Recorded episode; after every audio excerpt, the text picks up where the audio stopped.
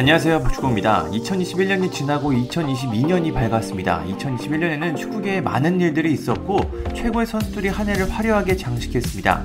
EA 스포츠 피파 시리즈 유저라면 이제 TOTY Team of the Year 투표를 해야 합니다. 2021년 동안 최고의 활약을 한 선수를 선택하면 투표수가 반영돼 최고의 선수들로 구성된 베스트 11으로 TOTY 선수 아이템이 Ultimate 모드에 출시됩니다.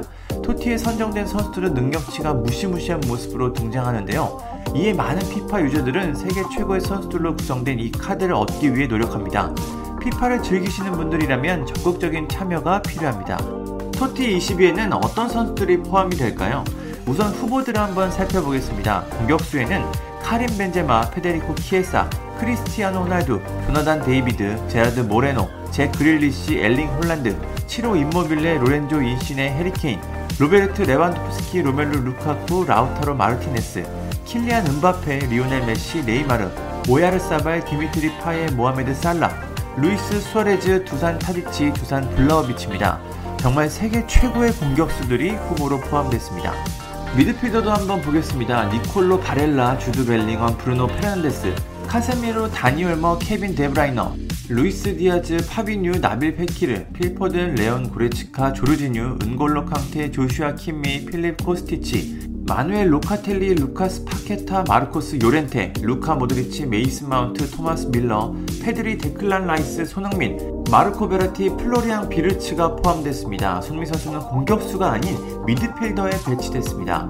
수비수도 바로 이어가겠습니다. 다비드 알라바, 알렉산더 아놀드, 아스필리쿠에타, 보누치, 키엘리니, 알폰소 데이비스, 긴터, 하키미, 에르난데스, 훔멜스, 헤수스 나바스, 주앙 칸셀루, 조르디 알바, 키에르 쿤데 마르키뉴스, 헤이닐두 로메로 후뱅디아스, 안토니오 리디거, 루쿠시오 슈크리니아르, 스피나졸라, 키어런 트리피어, 카일 워커입니다.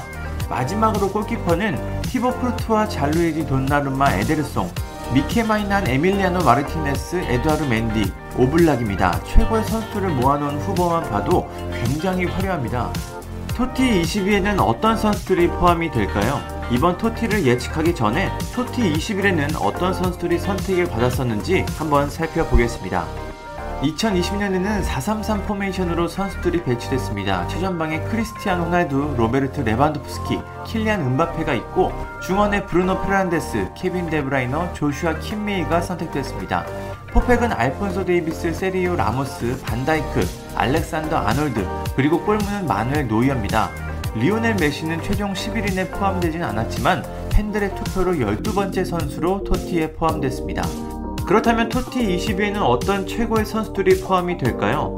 쉽지 않겠지만 제가 한번 TOTY 21을 예측해 보겠습니다. 지금까지 TOTY를 보면 433 포메이션으로 주로 선수들을 선발했습니다. 저도 433 포메이션으로 선수들을 배치했는데요. 우선 최전방에 모하메드 살라, 로베르트 레반도프스키, 리오넬 메시를 선택했습니다. 살라는 이번 시즌 프리미어리그에서 가장 위협적인 공격수입니다. 현재 득점 1위, 도움 1위, 공격 포인트 1위, 최다 슈팅 모두 1위를 차지하고 있습니다. 그리고 레반도프스키는 현재 축구계 최고의 9번입니다. 공만 전달이 된다면 대부분의 득점으로 만들고 있습니다. 거기에 축구의 신 메시가 옆에서 도움을 준다면 이를 막을 수 있는 팀은 없을 것 같습니다. 현실에서는 거의 불가능에 가까워 피파에서라도 구현을 해보고 싶습니다.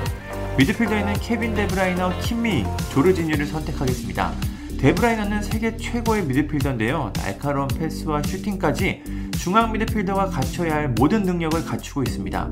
거기에 팔방미인 킴메이와 엄청난 활동량과 경기 조율, 수비 능력을 갖춘 조르지뉴가 뒤에서 받쳐준다면 충원은 뭐 이 정도면 굉장히 완벽할 것 같습니다. 포팩은 주앙 칸셀로, 후뱅디아스, 안토니오 리디거, 알렉산더 아놀드입니다. 저는 개인적으로 공격적인 풀백을 선호하는데요. 그래서 칸셀로와 아놀드를 좌우에 배치했습니다. 로버트슨이 있었다면 아놀드와 같은 팀으로서 호흡이 좋아 선택했겠지만 이번 후보에는 없어 칸셀루를 골랐습니다. 센터백으로 선택한 디아스와 리디거는 특별한 약점이 없습니다. 디아스는 맨시티 이적 후 점점 더 발전하고 있고 리디거는 전성기를 보내고 있습니다.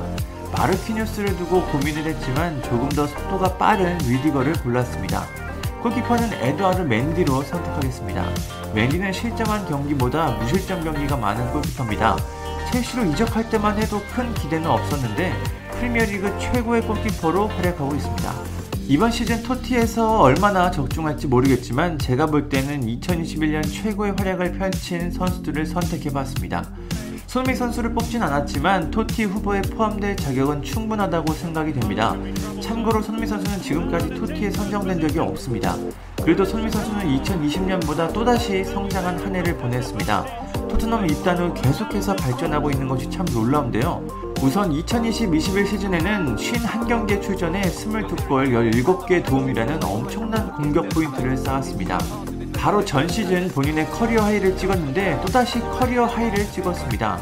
2021-22 시즌에도 손흥민 선수는 매서운 모습을 보여주고 있습니다. 감독이 계속해서 바뀌는 불안한 시기에도 꾸준한 모습으로 감독들에게 부임 후 첫 골을 선물했습니다. 이번 시즌에도 핵심 선수로 활약하며 9골 4도움으로 현재 토트넘 최다 득점자를 달리고 있습니다. 이제는 손흥민 선수가 없는 토트넘은 상상할 수 없을 정도로 영향력이 커졌습니다. 이번 토티에서도 손흥민 선수를 선택하는 팬들이 많을 것 같은데요. 피파 22에서도 손흥민 선수의 능력치가 상당히 좋아 많은 팬들의 선택을 받고 있습니다. 현재 EA 스포츠 공식 홈페이지를 통해 모든 토티 22 후보 명단이 발표된 상황입니다. 어떤 선수들이 토티 22에 포함될지 상당히 궁금한데요. 피파 시리즈를 즐기시는 구독자분들이 계시다면 꼭 얼티밋 모드에서 토티 선수들이 나오길 기도하겠습니다. 여러분들의 한 표한 표가 토티 22 선정에 영향을 줍니다. 축구를 사랑하시는 여러분들의 많은 참여를 부탁드리겠습니다. 영상 설명란과 고정 댓글에 링크가 있으니까요. 여러분들이 생각하시는 2021-21 시즌 베스트 11을 선택해 주시길 바랍니다. 감사합니다.